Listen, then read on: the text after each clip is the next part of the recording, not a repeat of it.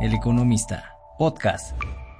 ¿Qué tal? Soy Fausto Preterín Muñoz de Cote, editor de la sección eh, Geopolítica en el periódico El Economista. Al valor de la palabra. El objetivo de este podcast es acercar el mundo al micrófono en donde no vamos a hablar por hablar, no vamos a tener un exceso de palabras, un análisis de lo que ocurre en el mundo. Globaliqué, con Fausto Pretelín. ¿Qué tal? ¿Cómo están? Soy Fausto Pretelín. Este es el espacio podcast de Globaliqué del periódico El Economista. Estos espacios sonoros en donde las, pues la pantalla de la computadora o la tinta del periódico salta y se convierte en voz Siempre es eh, interesante analizar temas de la geopolítica y uno de ellos es el fútbol, el deporte eh, masivo, espectáculo mundial. Y particularmente en los últimos días hemos visto cómo pues una de las figuras máximas como es eh, Leo Messi decidió irse a Miami a jugar fútbol y no a Arabia Saudita luego de que pues recibiera una jugosa oferta monetaria pero pues en medio del desierto quizás iba a aburrir, no sé. Así que esta mañana, este día, iba a decir esta mañana, pero usted nos puede estar escuchando a cualquier hora del día. Me da un enorme gusto saludar a Francisco San José, eh, uno de los expertos de marketing deportivo, allá hacia finales de la, década de los 80, principios de los 90, cuando muy poca gente hablaba de marketing en el deporte. Francisco San José ya tenía un kilometraje recorrido sobre esta materia y pues él, él actualmente es eh, profesor en la Universidad de Anáhuac y sobre todo, eh, pues experto, como les dije hace unos momentos, en temas de la industria del deporte, patrocinios y recaudación de fondos, relaciones públicas en el deporte. Francisco San José, muy buenos días. ¿Qué tal, Fausto?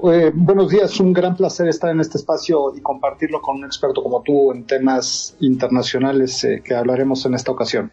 Es un placer, de verdad.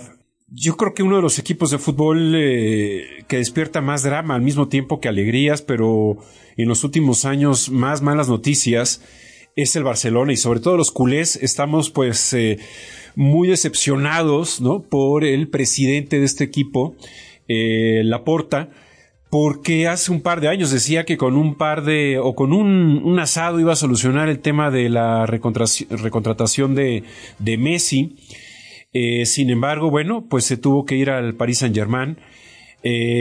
Las cifras del equipo son verdaderamente escandalosas. Sí, le dejaron una deuda enorme, eh, pero actualmente la deuda es de 2.800 millones de euros aproximadamente y la masa salarial de, pues de 650 millones de euros. El objetivo marcado por la propia Junta de los Socios era reducirlo a 400 millones. Y aquí está, aquí está la clave quizás para entender por qué Messi no está. Te quisiera preguntar, Francisco, eh, sobre lo que tú piensas de esta decisión de Messi de irse al Inter de Miami. A ver, yo creo que fue una decisión complicada para Messi, porque por un lado seguramente tenía en la mente esta idea de regresar al Barcelona, pero y aunque seguramente tampoco es, era como del interés de Messi, pues hay que pensar o hay que ponerlo en el contexto de que el jugador pues está empezando o se acerca ya a estos momentos en los cuales eh, la fecha de retiro, independientemente de cuándo vaya a ser, pues ya está más cerca, ¿no? No es que veamos un Messi en, con, condiciones mermadas o, que todavía eh, ya no pueda competir al alto rendimiento, pero, pero sí esta coyuntura de, de, aspectos creo que influyen en, en, la capacidad de Messi y seguramente también pasó por su cabeza esto de quizá no, arrastrar, valga la expresión, el prestigio que en su momento había logrado vistiendo la camiseta blaugrana del Fútbol Club Barcelona. Entonces, quizá todo esto haya, haya supuesto eh, demasiada influencia en términos de decir mejor apuesto por una aventura nueva y no, no trato de lograr una segunda parte, por más que eh, Miguel de Cervantes decía que segundas partes nunca fueron buenas, ¿no? Entonces, eh, no sé, este, quiero pensar que, todo esto estuvo siendo analizado por tanto por el propio jugador como por el representante, que en este caso es su padre, y muy probablemente hayan decantado esto el, eh, aceptar la oferta del Inter de, Miami en lugar de, buscar los petrodólares eh, sauditas que seguramente también se veían como muy, muy apetitosos a la distancia y que podían eh, aprovechar para engrosar las ya muy, muy numerosas cuentas de Lionel Messi, las muy numerosas cuentas bancarias de Lionel Messi. Claro. Eh, primero sucedió con Pep Guardiola, el gran entrenador eh, que estuvo cuatro años en, en, el Barcelona y cosechó muchos títulos, entre ellos dos Champions, o una, no recuerdo bien, tú me corregirás. Y y, tal pareciera que también es un capítulo mal terminado, ¿no? Es decir, eh, recuerdo que Guardiola eh, en una declaración de prensa cuando se despide del Barça dijo, eh, ya me vacié, necesito llenarme, estoy, estoy vacío. Es decir, cansado, un poco estresado, angustiado por esos cuatro años de enorme presión cuando todos los culés pensábamos que todavía su carrera dentro del Barça como entrenador eh, le faltaba, le faltaba por recorrer algunos años o algunas temporadas. Y sucedió lo mismo eh, con Messi. Eh, de alguna manera, nadie, o quizás yo ingenuamente, no esperaba que las finanzas del club digamos, fueran las principales generadoras de este despido o esta salida de Messi más que despido eh, hacia el Paris Saint Germain. Eh, ¿Por qué, ¿Por qué, Francisco, crees que ocurra en un equipo del Barcel como el Barcelona? Es decir, no es un equipo eh, que uno pensaría que está mal gestionado, mal administrado. Pues parece, parece que sí, ¿verdad? Que sí las fue una mala, mala administración financiera. ¿Cómo, ¿Cómo desde el ángulo de marketing se debe de preparar estas, estos presupuestos para un equipo como el Barcelona? Bueno, eh, empiezo por partes. Este, Guardiola sí. gana dos Champions en el Barça. La primera fue 2008-2009 y la segunda 2010-2011. Y ya concretamente respondiendo a tu pregunta, Fausto, eh, a ver, eh, el fútbol europeo está regulado. Y, digo que el fútbol europeo está regulado un poco como una manera de protesta o una manera de contextualizar algo que, lamentablemente no ocurre en otras latitudes, ¿no? Y, ahí habría que referirse al, fútbol mexicano. Entonces, eh, en cuanto al, fútbol europeo, estas regulaciones del famoso fair play financiero que estipula la UEFA, pues eh, están, eh, están escritas y se cumplen a carta cabal, a, a tal grado que más allá de algunas críticas que en su momento se le puedan hacer a la UEFA de cierta permisividad con algunos equipos, pues eh, la UEFA regula, la UEFA vigila y la UEFA sanciona. Y el hecho, por ejemplo, de que un equipo pueda quedarse fuera de competiciones europeas, le hace Champions League, le hace Europa League o le hace eh, la, competencia está creada eh, como en una tercera posición, se me acaba de ir ahorita el nombre. La Superliga. No, no, la Superliga es la de la que reúne a la al ganador de la Champions eh, y enfrenta al ganador de la Champions contra el ganador de la, de la Europa League. Eh, la Conference League, perdón, era, era la, última de las, de las, de las eh, competiciones reguladas por la UEFA. Em, el, el, hecho de quedar fuera, sobre todo en el entorno y, y, para, para, lo que suponen los clubes, ¿no? Para, obviamente la Champions, pues es la, la competencia más grande, más importante, la que más dinero otorga y, la juegan los clubes campeones eh, y, que, califican, digamos, esta competencia, aunque no necesariamente sean los campeones de su país, pues supone un, fuerte, una fuerte restricción y, esto impacta directamente en las finanzas de los equipos. Entonces, cuando, cuando el Barcelona anuncia esta, esta gran desfalco que tiene y, y esta, esta gran problema económico en el cual de pronto se ve inserto, pues no le queda más remedio más que desprenderse de las joyas de su corona, eh, siendo que además había estado de alguna manera, no sé si artificialmente gestionado, pero sí manejado bajo unos criterios que a lo mejor excedían un poquito eh, el buen juicio económico, ¿no? Entonces, pues claramente hay que tener unos objetivos económicos importantes. El Barcelona también es uno de los equipos que más dinero ingresa. De hecho, si nos referimos a un estudio que anualmente publica la, consultora Deloitte, que es eh, una consultora muy prestigiada y que decía cada año tiene a bien eh, publicar y lanzar a, los fanáticos y a los, a los que estamos siguiendo un poco la cuestión económica del fútbol, la famosa Money League, que es el, estudio que ellos hacen, pues vemos que el Barcelona eh, siempre está ocupando uno de los primeros lugares, en su momento ha llegado a ser el primer lugar de esa, clasificación, eh, también ha descendido a veces un poco, segunda, tercera posición, pero siempre está o siempre ocupa un lugar predominante en este sentido. Entonces, es un equipo que genera mucho dinero, es un equipo que tiene una masa social súper importante, es un equipo que eh, a últimas fechas ha estado rascando y obteniendo ingresos de donde ha podido, ha vendido los derechos de nombre del mítico Camp Nou, ¿no? que es algo también eh, que muchos culés no le perdonan al, al presidente Laporta, pero, pero también del otro lado, pues ha tenido que, deshacerse de algunas figuras y en ese sentido el prescindir de, Lionel Messi, pues también ha sido un fuerte golpe.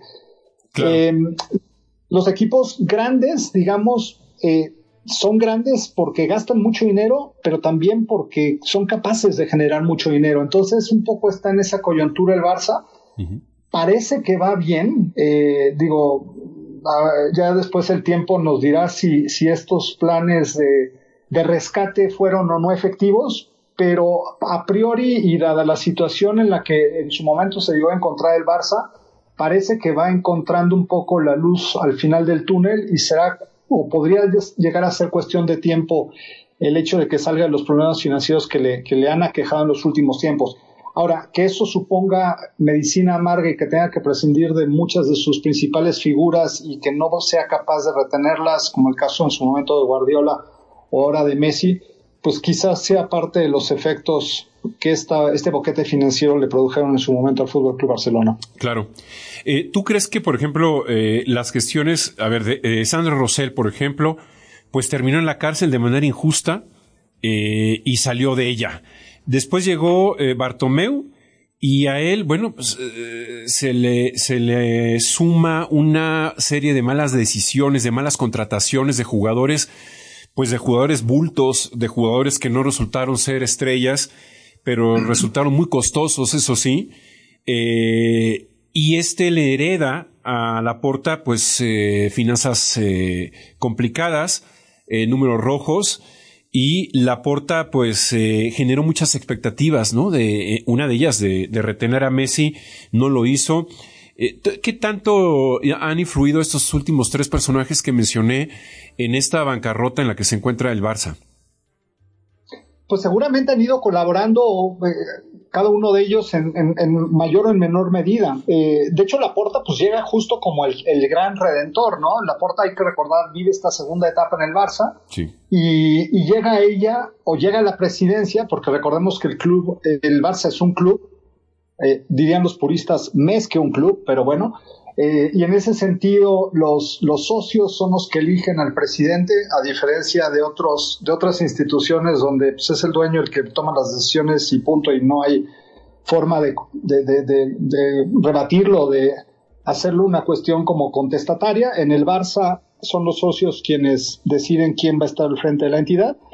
Y justamente la porta eh, de nuevo arriba otra vez a la presidencia con, con, con, esta fama, digamos, o, o dada esta, esta buena primera gestión que había llegado a tener en su momento. Entonces, em, el caso de la porta, repito, creo que está, está bien. Seguramente también podríamos encontrarle alguna cosa que le pudiéramos rebatir o que, o que pudiéramos estar no tan de acuerdo, pero en términos generales me parece que buscando la, la, salvación económica del Barça, que era evidentemente el aspecto prioritario que debía atender eh, en su gestión, va poco a poco.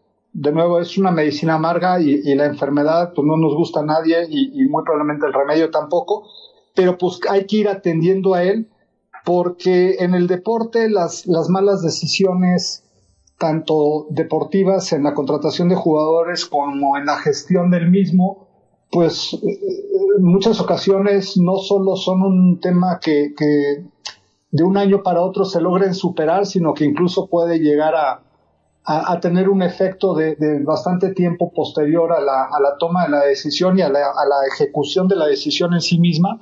Y en ese sentido creo que repito, el Barça va por buen camino, pero seguiremos viendo un Barça un poco mermado en términos de, pues de lo que solía ser, ¿no? Y de, esa gran institución poderosa que estábamos acostumbrados a ver. Claro. Recuerdo eh, a Cutiño, ¿no? Que fue contratado por 120 millones de, de euros más 40 variables y fue vendido finalmente por el, Aston Villa por 20 millones, que ese es uno de los grandes fracasos. Pero bueno, Francisco, viendo hacia adelante eh, y viendo hacia Miami, Miami hace cinco años no existía, eh, hablo del Inter de Miami, el equipo donde va eh, Messi, donde va a jugar. el equipo, el dueño, son dos hijos de Más Canosa. Más Canosa, un hombre polémico, anticastrista, de origen cubano, obviamente, eh, dice, bueno, hay, hay pruebas de que financió eh, pues el derribo de un avión. Eh, un hombre polémico, pero bueno, sus dos hijos son los dueños del, del Inter de Miami. ¿Tú cómo ves la MLS? Tú que eres experto en, temas eh, de finanzas, ¿es una liga que va creciendo rápidamente o paso a paso? ¿Cómo, lo, cómo la vislumbras?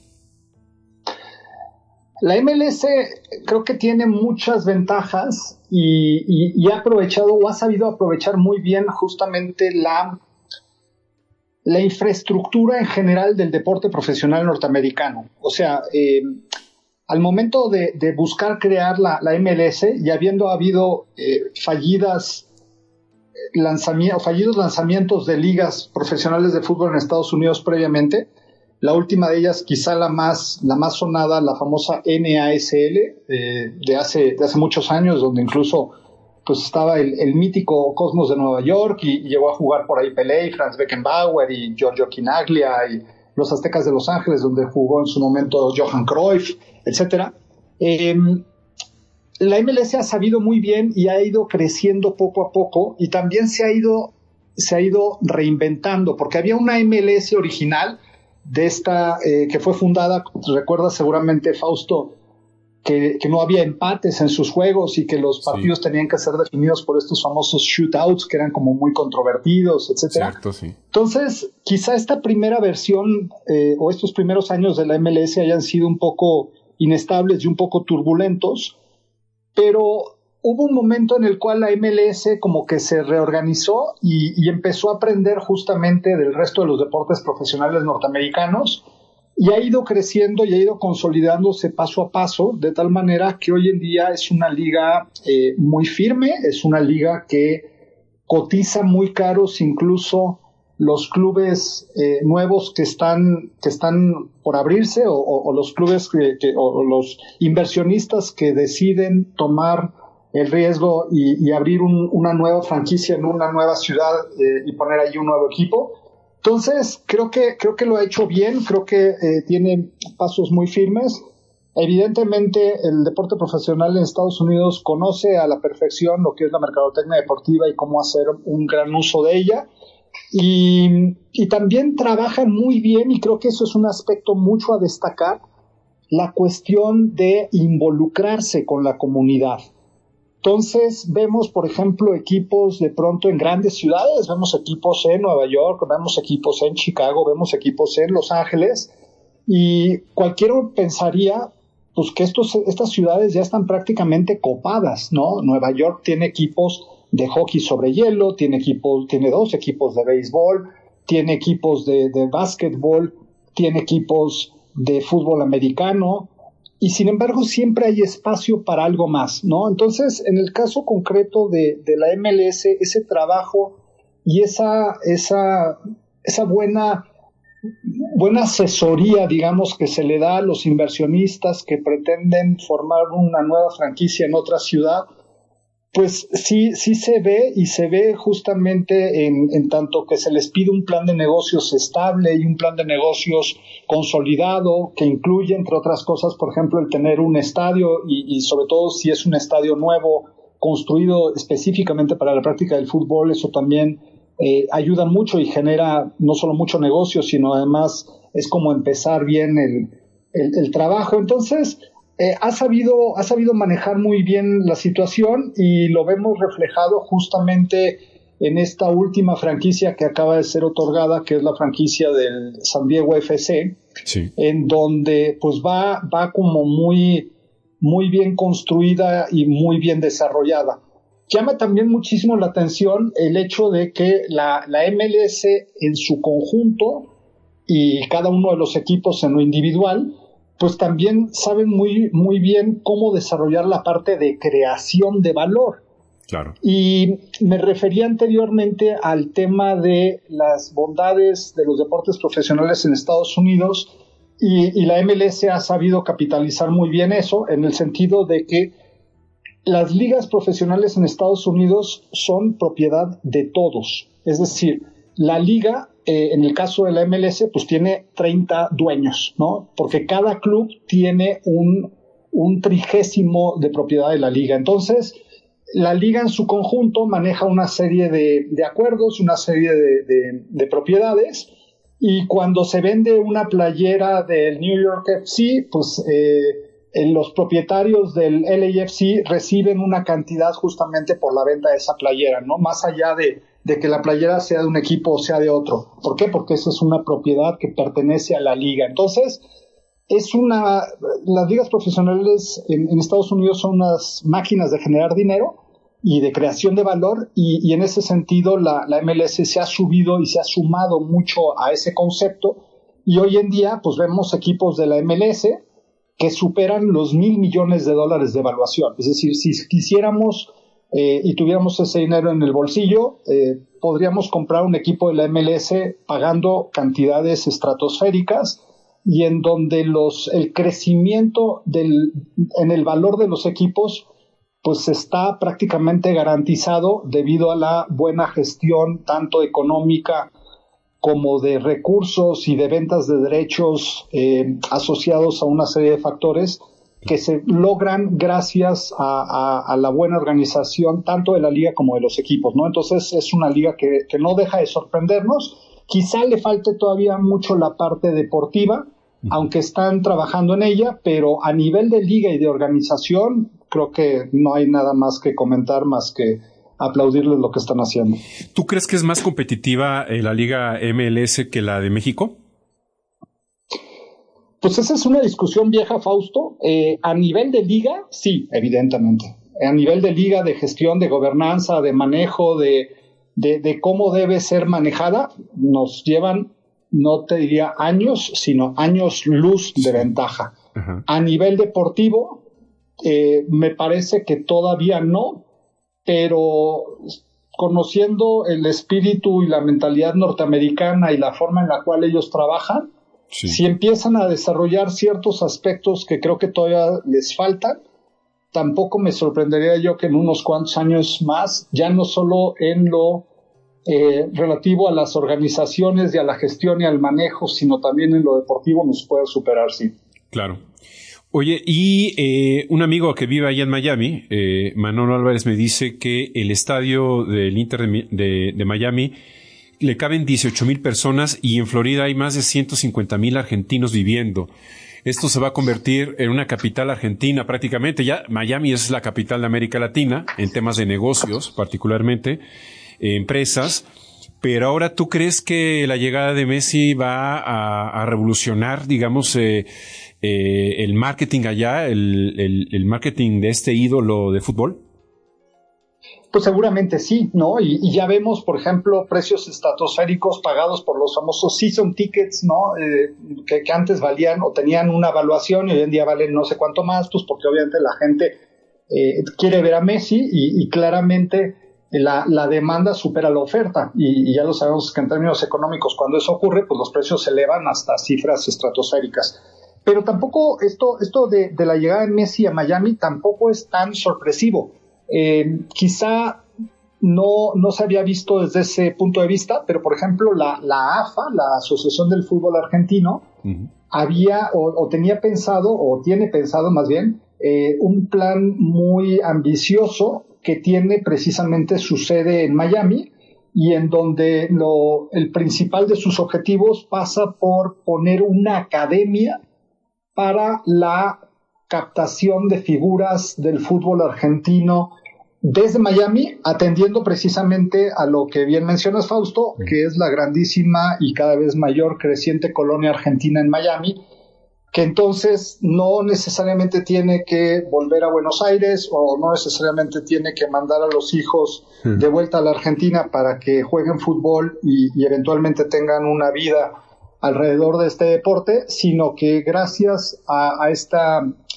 a este concepto innovador de la, de la Asociación del Fútbol Argentino, de la AFA, pues pueden llevar a cabo estos sueños o desarrollar estos sueños precisamente en el, en el predio que, tienen actualmente en Miami y en donde estarán construyendo esta, estas instalaciones que justamente buscarán esa, esa captación de talentos argentinos que no necesariamente viven en su país, ¿no? Entonces, eh, creo que también mucho de lo de Messi tiene, tiene que ver con estos planes globales de la AFA que seguramente también Messi conoce y en donde justo la llegada de Lionel Messi al Inter de, Miami pues converge precisamente y, perfectamente eh, en, este, en este entorno.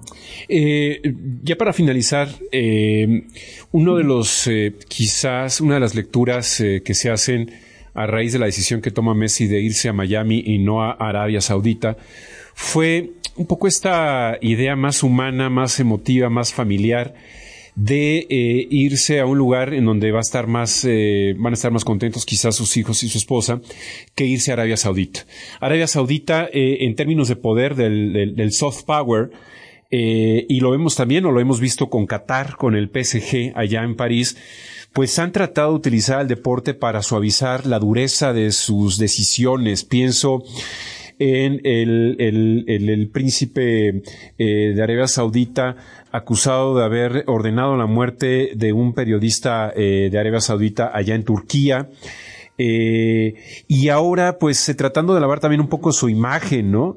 Eh, invitando a, Ronaldo eh, a jugar, buscando la sede de fútbol 2030, si no mal recuerdo. Eh, ¿Cómo ha llegado el momento en donde, eh, Francisco, el, fútbol se convierte pues en una herramienta de suavizar el poder, ¿no? Eh, sobre todo en estos regímenes, no, no, no, es exclusivo de Arabia Saudita o de Qatar, por ejemplo, en donde hay una clara violación de los derechos humanos y pese a ello la FIFA les entrega, eh, en el caso de Qatar, bueno, la organización de un mundial, eh, muy polémico, por cierto, eh, esta decisión, cómo el fútbol puede llegar precisamente a, ablandar el rostro duro de estos países? Bueno, hay, hay, hay una corriente muy interesante que, justamente habla sobre esto a lo que te refieres, eh, Fausto, el famoso sport washing.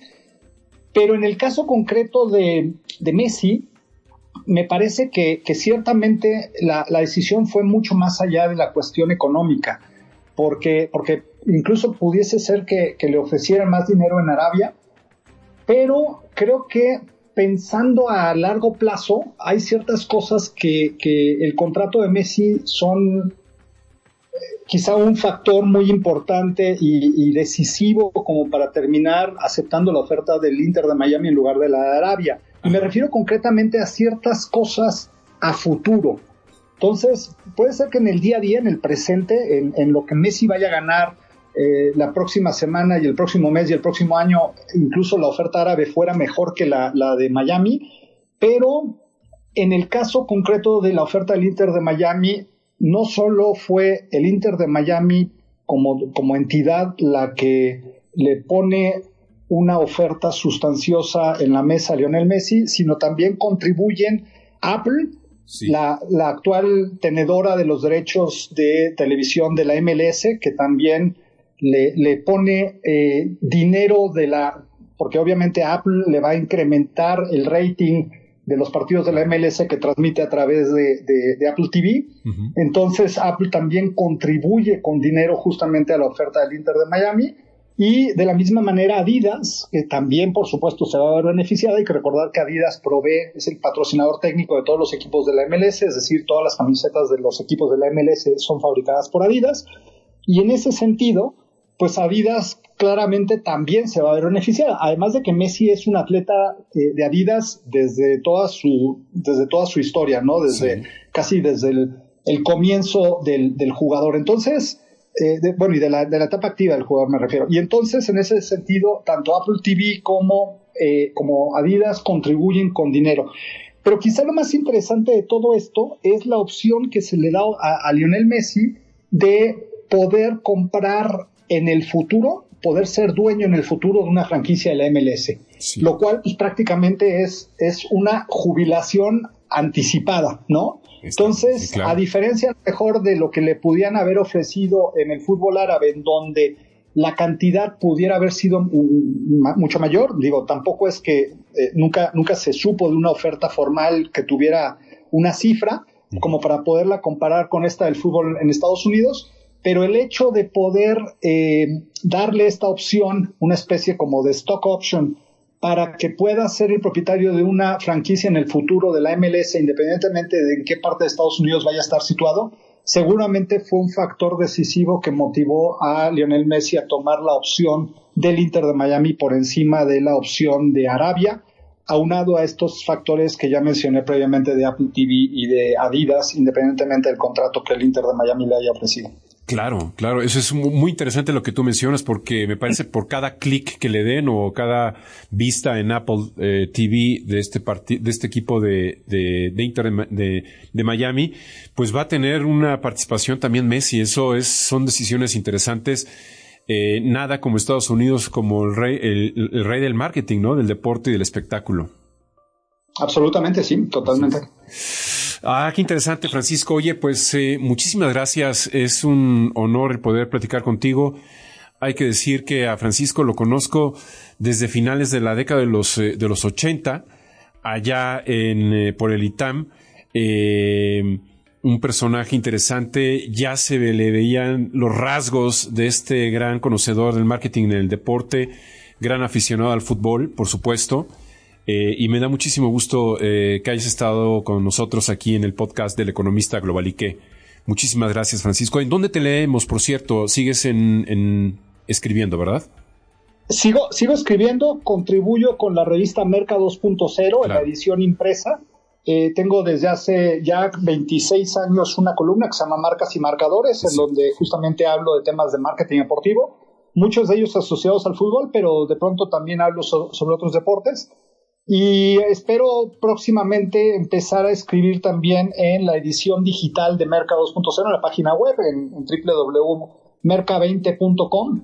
Em, voy a seguramente tener por allí una columna de manera eh, semanal. Estoy nada más viendo temas de, tiempos y de organización, justamente como para no faltarles eh, a mis lectores eh, y, que puedan encontrar de forma semanal mi, columna por allí, pero de momento es en la edición impresa, repito, como desde hace 26 años. Excelente, gran noticia y te seguiremos eh, a través de Mercados, Merca 2.0, perdón. Muchas gracias, Francisco San José. Te mando un abrazo. Al contrario, Fausto, un placer grandísimo haber estado en tu podcast, haber estado en, este espacio y, a las órdenes para lo que requieras. Gracias, gracias a los amigos del podcast Globalique del Economista. Acuérdense que, eh, bueno, yo los invito a que sigan escuchando en esta sección varios podcasts que son muy interesantes. Es eh, muy amable toda la participación, la interacción eh, y sobre todo de gente que conoce mucho de las finanzas de la economía y demás. Hasta la próxima. Soy Fausto Pretelín. Fausto.pretelín arroba eleconomista.mx Globalique. Con Fausto Pretelín. El Economista. Podcast.